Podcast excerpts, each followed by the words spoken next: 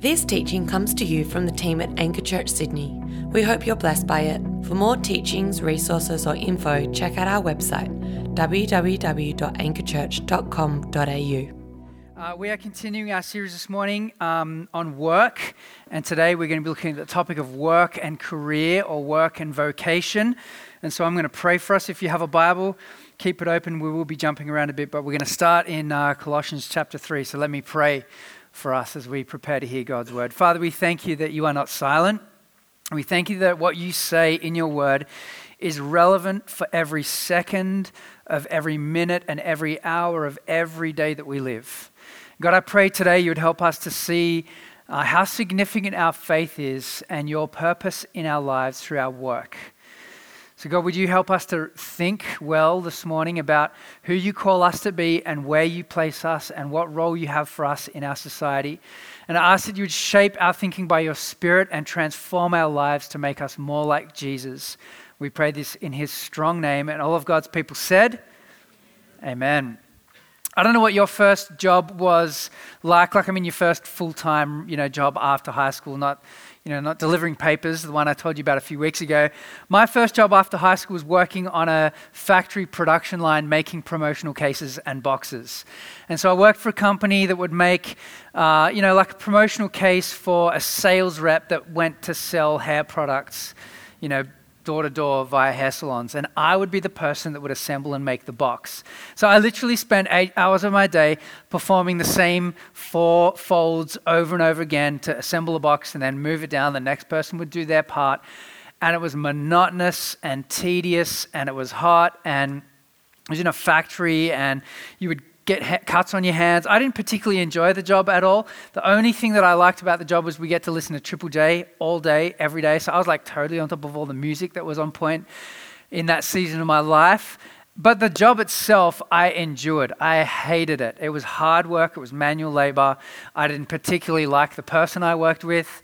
Um, but it was a job. Hey, and I, and I had a job outside of school. The second job I got was working for a company that did sports administration for a, the local football competition. And there I did all sorts of things, mainly emails and data entry and phone calls. And sometimes I'd have to polish trophies and take ticket sales at the gate.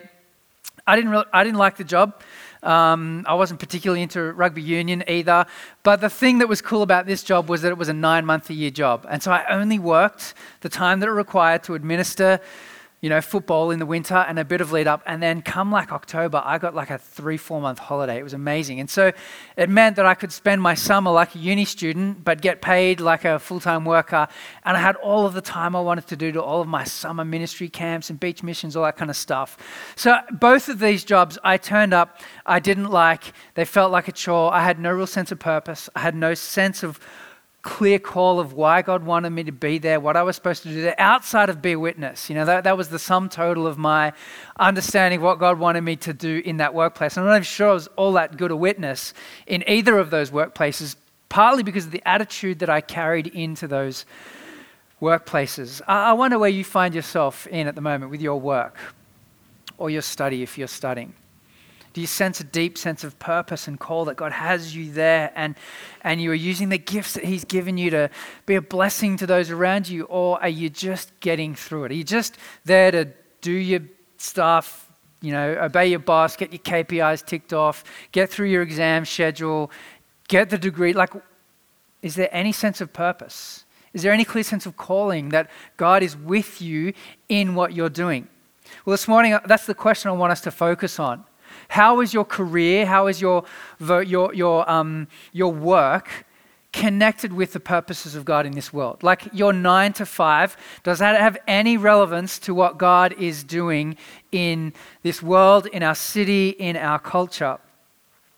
And I think um, if we think about our work week this week, you have 168 hours in this week. Just so you know, you don't get any more or less than that. We all get the same amount of time. And for, for most of you, you will spend anywhere between two to five hours in Christian community, at church or gospel community, perhaps a triplet, and anywhere between 40 to 60 hours working or studying.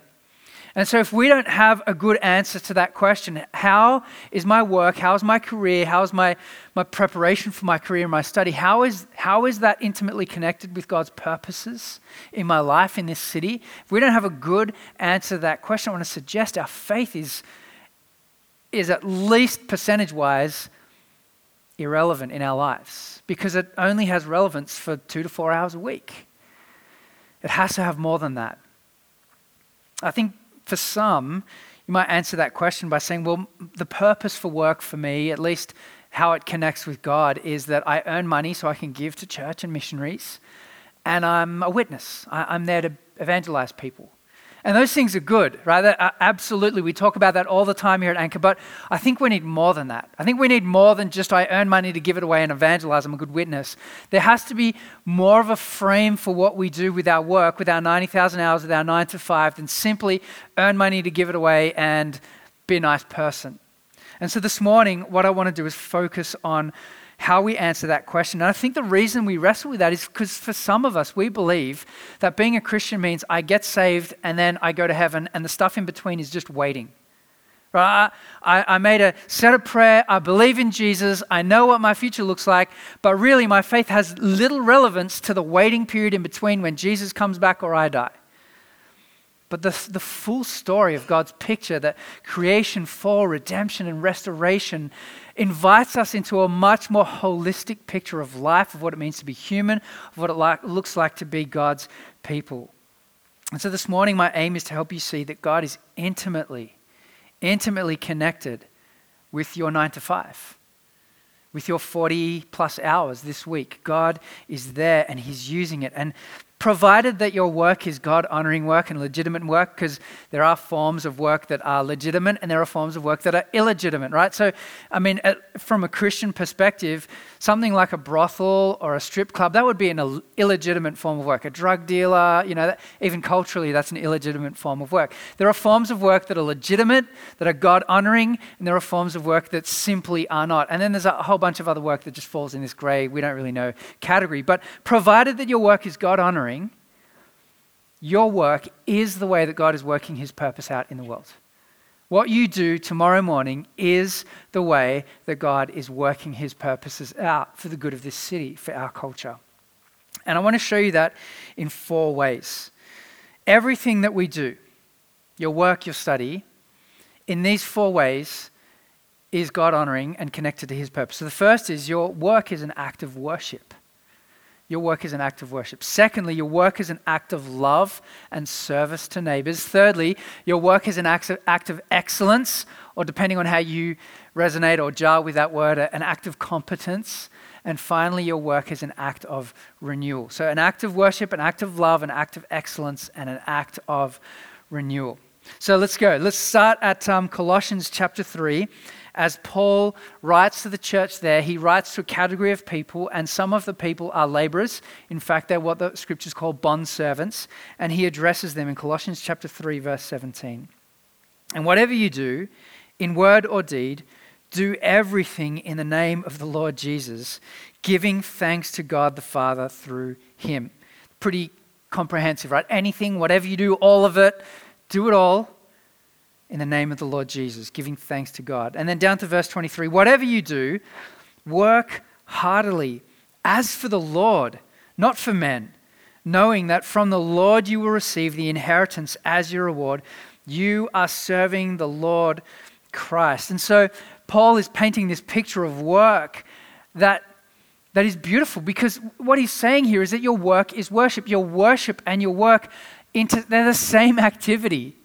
They intersect. As you clock on tomorrow morning, you do so in obedience to God with the purposes that God has designed work for, for the good of others, for the good of the, the neighbors and the people that God has put around you, not simply to do what your boss tells you, to meet your KPIs, to get through your assignments and exams, to get it done, or just to earn money. There is something much deeper to our work. And Paul's saying here that your work is a form of worshiping God because He is the ultimate boss of everything that you do, including your work. Yeah, I think too often we compartmentalize our lives into parts of our life that are sacred, and then parts of our life that are secular.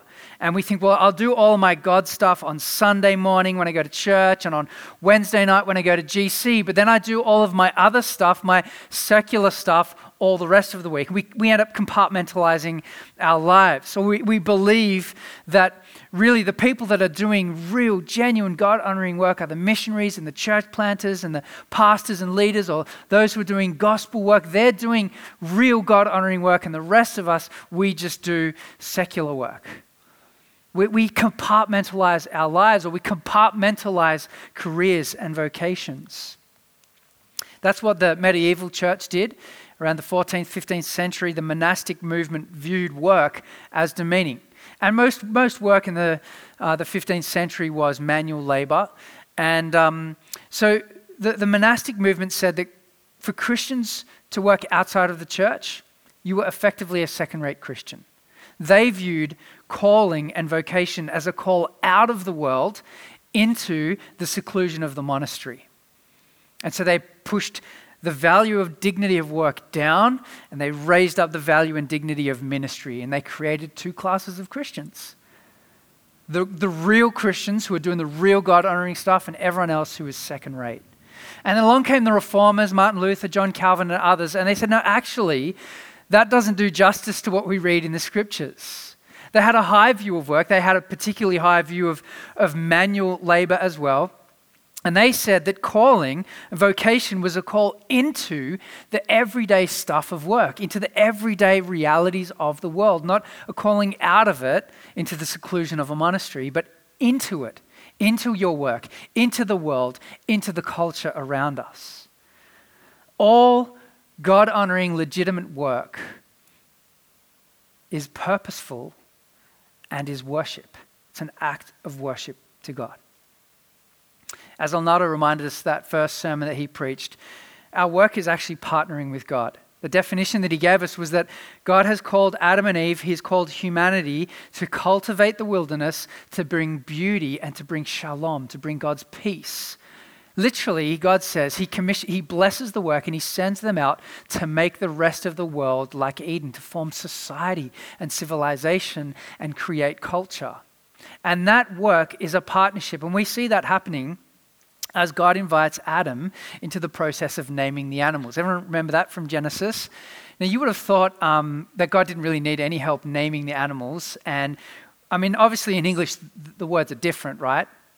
in Hebrew, in, the, in, in Genesis. They're all Hebrew words. But whatever it was, God invited Adam to exercise his ingenuity and creativity and name the animals as ruler of the creation, of the birds of the air, the fish of the sea, the, the animals that walk on the ground. God invites Adam into this partnership of naming the animals. And that was a process that required creativity for Adam. You know, he had to call this thing an aardvark and an anteater and, a, you know, all of these names, that was the invitation that God has given humanity to partner with Him in work and to be creative about it. Our work is a partnership with God to bring beauty to this world, to bring shalom, to bring His peace to this world. Now, that means, if, if that's true, that means that ultimately Jesus is your boss and every part of your work is worship to Him. It also means that we have multiple planes of accountability in our work. We all have an earthly boss, a horizontal plane, a boss, a direct report, a manager that, that you are you know, responsible to and accountable to, and that's a good thing. But we also have this vertical dimension of accountability. That our work counts not just in the eyes of our earthly bosses, but our work counts in the eyes of God. And He holds us accountable to what we do and the way we do it and the motivation that we engage in our work and our study.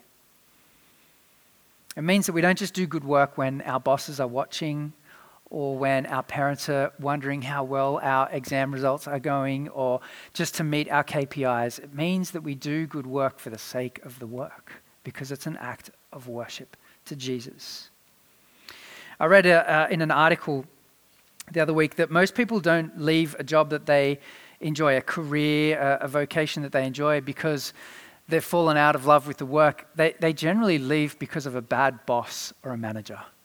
Most people quit their job not because they've been disillusioned with the type of work they're in, but because of a bad boss or a bad manager. That's the reality. I, I speak to many of you, and you wrestle with the fact that your boss seems to be entirely incapable of any form of emotional intelligence whatsoever. And so people leave their job because their boss stinks or their manager is micromanaging and controlling and manipulative and backstabbing. The reality is, we have the most perfect boss in the universe. Jesus sees every act, every decision, every choice, every word that your manager or boss does not see. And all of that is an act of worship that honors Jesus, provided it's God honoring and legitimate work. And so, what an amazing motivation we have, you have, to turn up tomorrow morning and like to actually turn up to work, right? We have a deeper motivation than anyone else who's perhaps motivated by climbing the corporate ladder or motivated by earning money or motivated by pleasing their parents or whatever the motivation is. There is an unseen motivation that we have to please Jesus with our work. It's an act of worship. And so, tomorrow morning, whatever you do tomorrow, you have an opportunity to glorify God, to honor Him. And that puts a smile on God's face as you serve customers, as you build a spreadsheet, as you devise a plan and a strategy, as you do a client consultation, as you prepare for your exams in a few weeks' time, all of that is an act of worship. Your work is an act of worship. Secondly, your work is an act of love or service towards your neighbors. You know, um, Alnada reminded us that work is the way that God has chosen to bless the world. That is how God has blessed Adam and Eve, blessed work, and said, Go and create culture. That is God's chosen means of, or at least one of them, one of his chosen means of blessing the world is through work. It says this in Psalm 147 13. The psalmist writes this For he, that is God, for God strengthens the bars of your gates. He blesses your children within you. He makes peace in your borders. He fills you with the finest of wheat. Or, excuse me, in Psalm 145, talks about how God feeds every living creature, He satisfies their desires. Now, the question is, how does God do that? How does God strengthen the bars of your gates? How does God provide peace at your borders? How does God provide food and the finest of wheats unless He does that through people? through individuals. And unless He does that through our work, the reality is God could very easily choose to just miraculously put dinner on your table tonight.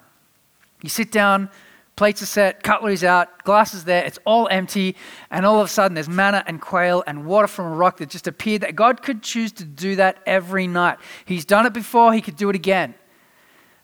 But those are God's extraordinary means of provision. His ordinary means of provision is to provide for us through people's labor, through their work, through the work of a society and a culture that works together. God stands behind all of that work. You think about what it takes to put a meal on the table tonight. Someone had to, you know, plow a field and plant some grain and then water and tend that grain and perhaps pesticide that grain and look after it. And then eventually, when harvest arrived, he paid some people, or he or she paid some people to go and harvest that grain. And then they bundled that together and put it on a truck. And that truck took that to a processing plant and turned it into Weet-Bix. And then some people processed that and put it in a box and put it on another truck. And that truck went to the supermarket.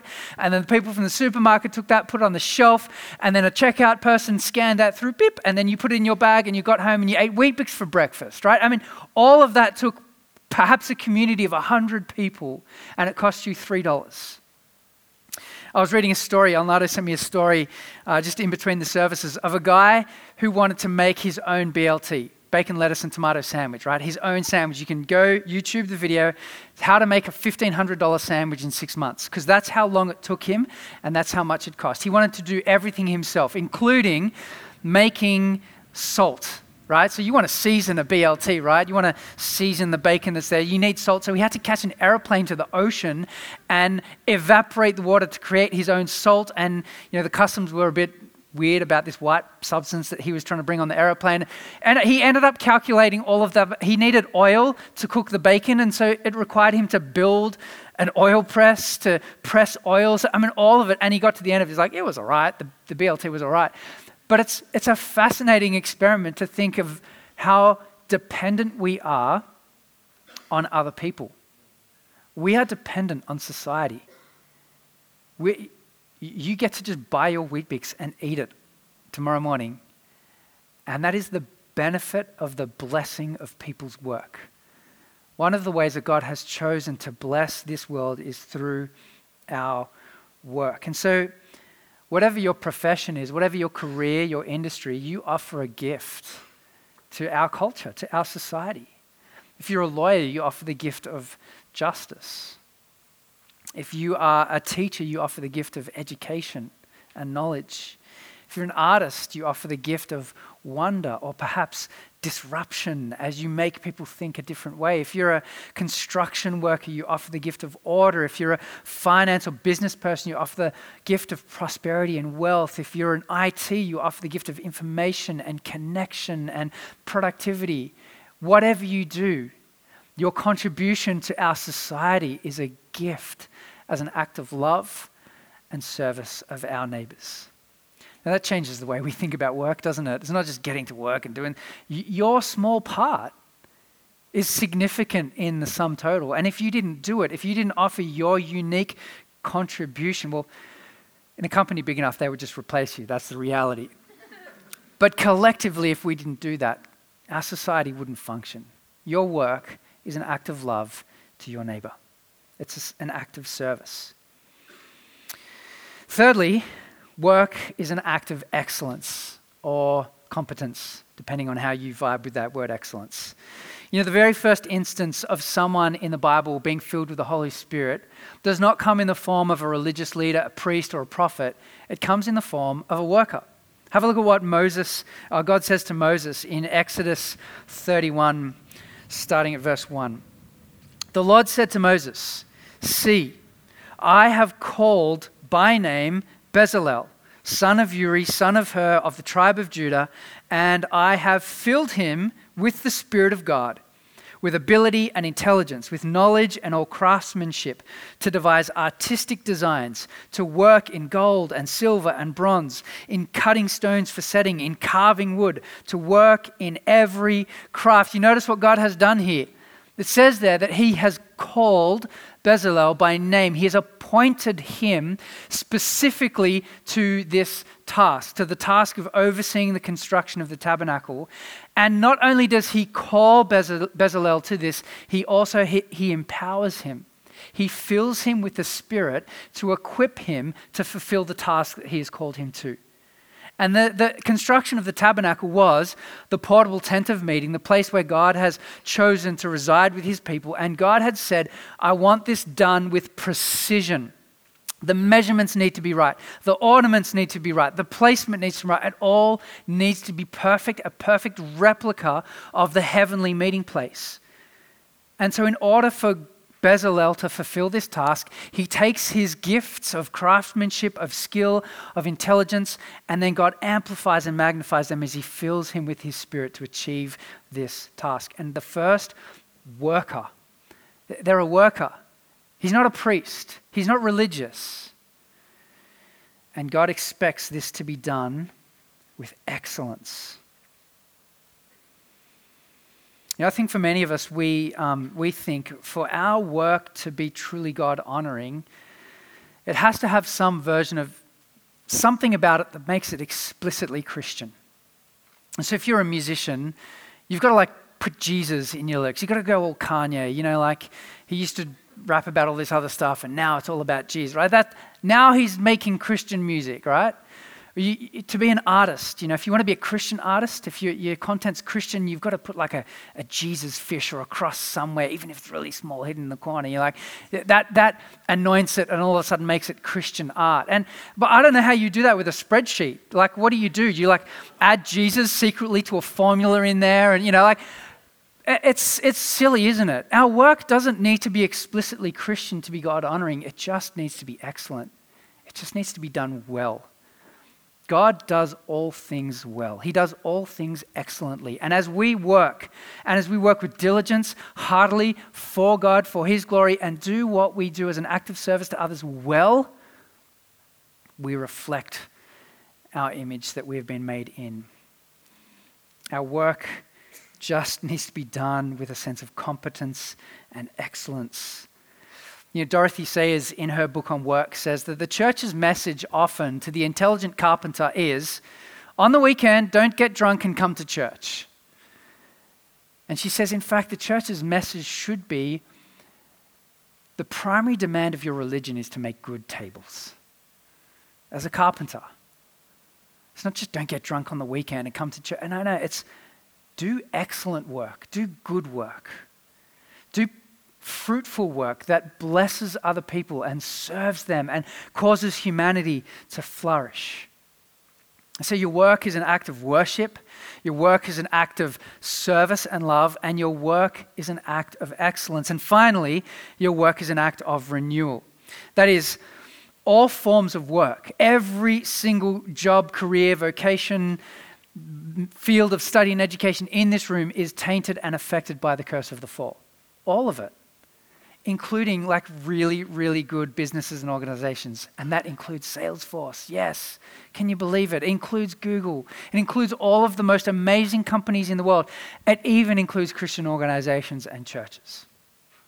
All of it. All of our work is affected by the curse of the fall.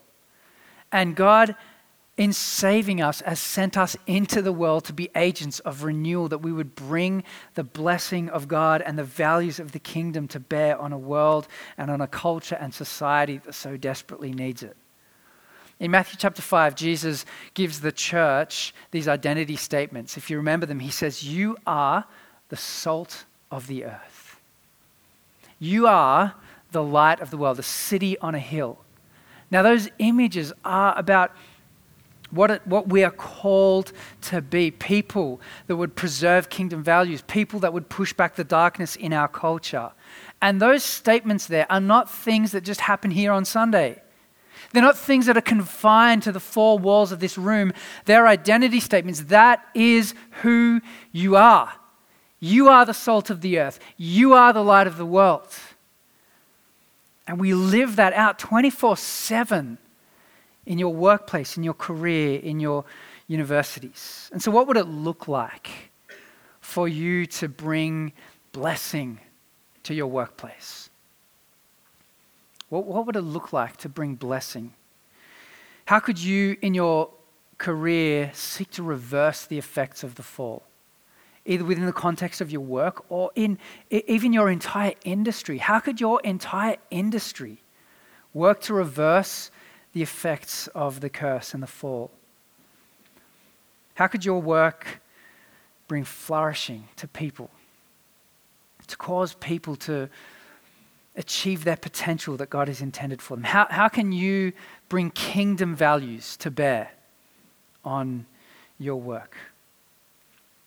Where there's office gossip, or where there's corruption or injustice, where there's unproductive, fruitless red tape and tasks that are meaningless and demeaning, what, what would it look like for you to engage in that work to bring blessing and to diminish the things that crush people? What does it look like to bring renewal? Every single one of you has an opportunity to do that tomorrow. You don't have to wait Wednesday night in GC to pray about that, you can do that tomorrow morning. The work of God is not confined to the four walls of the church. The work of God runs through the heart of every task you do your spreadsheet, your team meeting first thing tomorrow morning, your exam preparation, all of it.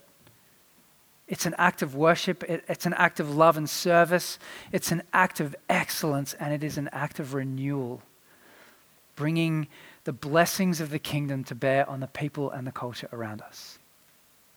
What a beautiful way to think about work. So much better than the way that I first viewed my first couple of jobs. Just turn up, get it done, earn money, and then enjoy my holidays, right? There's so much more to it than that. So much more.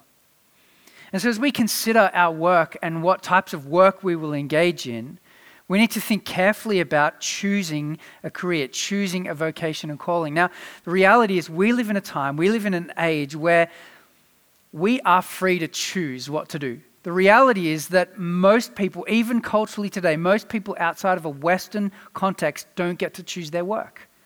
They're bound by corruption, they're bound by poverty, they're bound by all sorts of, they are not free to simply choose their career.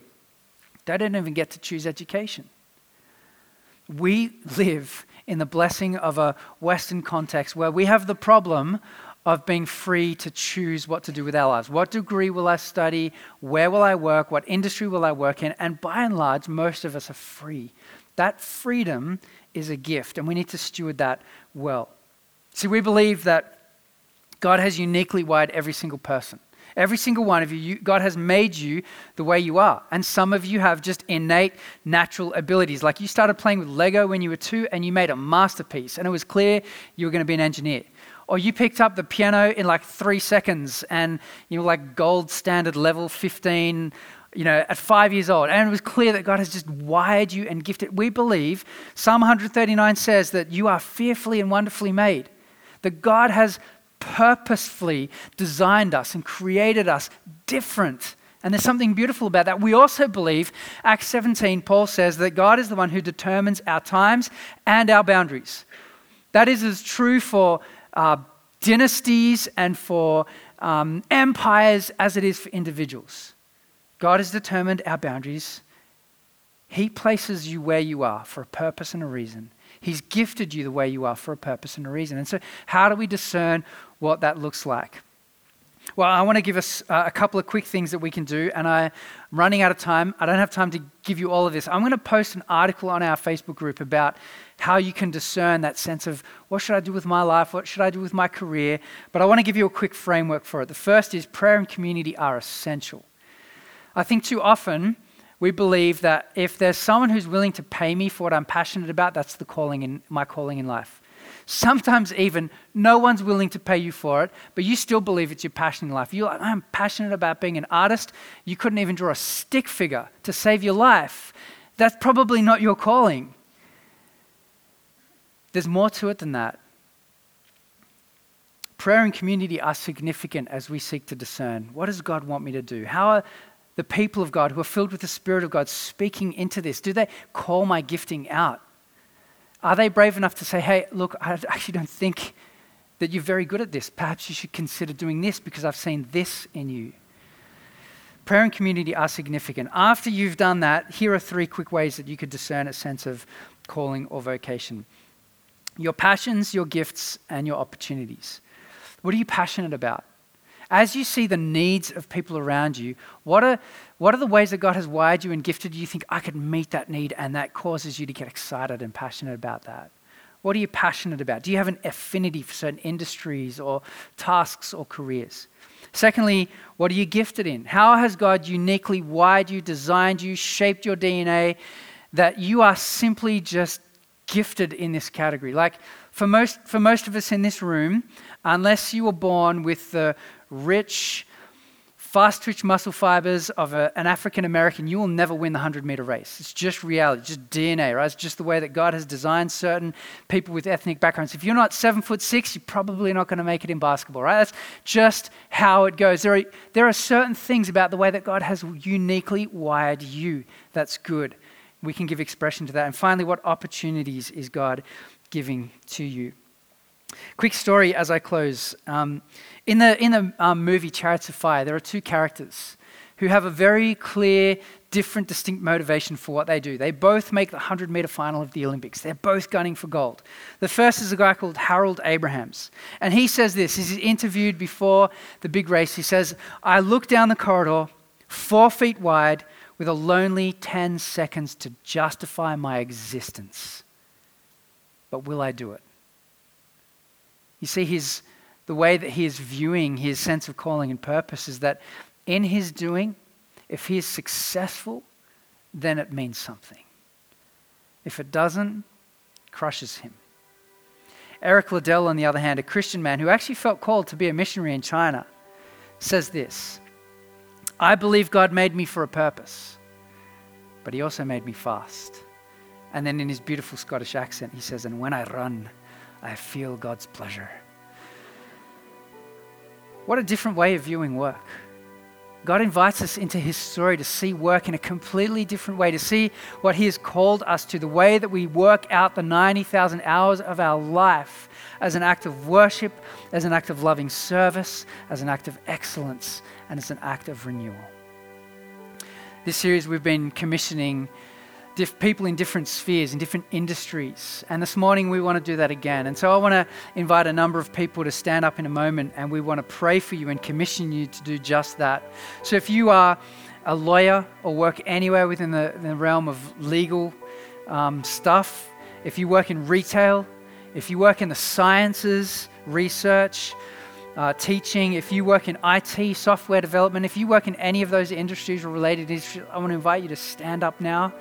I know I can see some of you in the room who are working in that industry. Come on, be brave, stand up. We just want to pray for you. That's it. Thank you. I'm seeing lawyers stand up. I'm seeing good, great. I want to commission you. I want to commission you guys with the words of uh, Colossians chapter 3. This is what Paul says of all workers, of all of us in the room, but this morning I want to commission you guys with these words. Whatever you do, legal, retail, science, IT, whatever you do. Work heartily as for the Lord and not for men, knowing that from the Lord you will receive the inheritance as your reward. You are serving the Lord Christ. For those of you sitting, I just want to invite you to stretch your hand out to someone who is standing up and we will pray for them and commission them into their workplace tomorrow. Father God, I thank you for every person standing, indeed, every person in this room.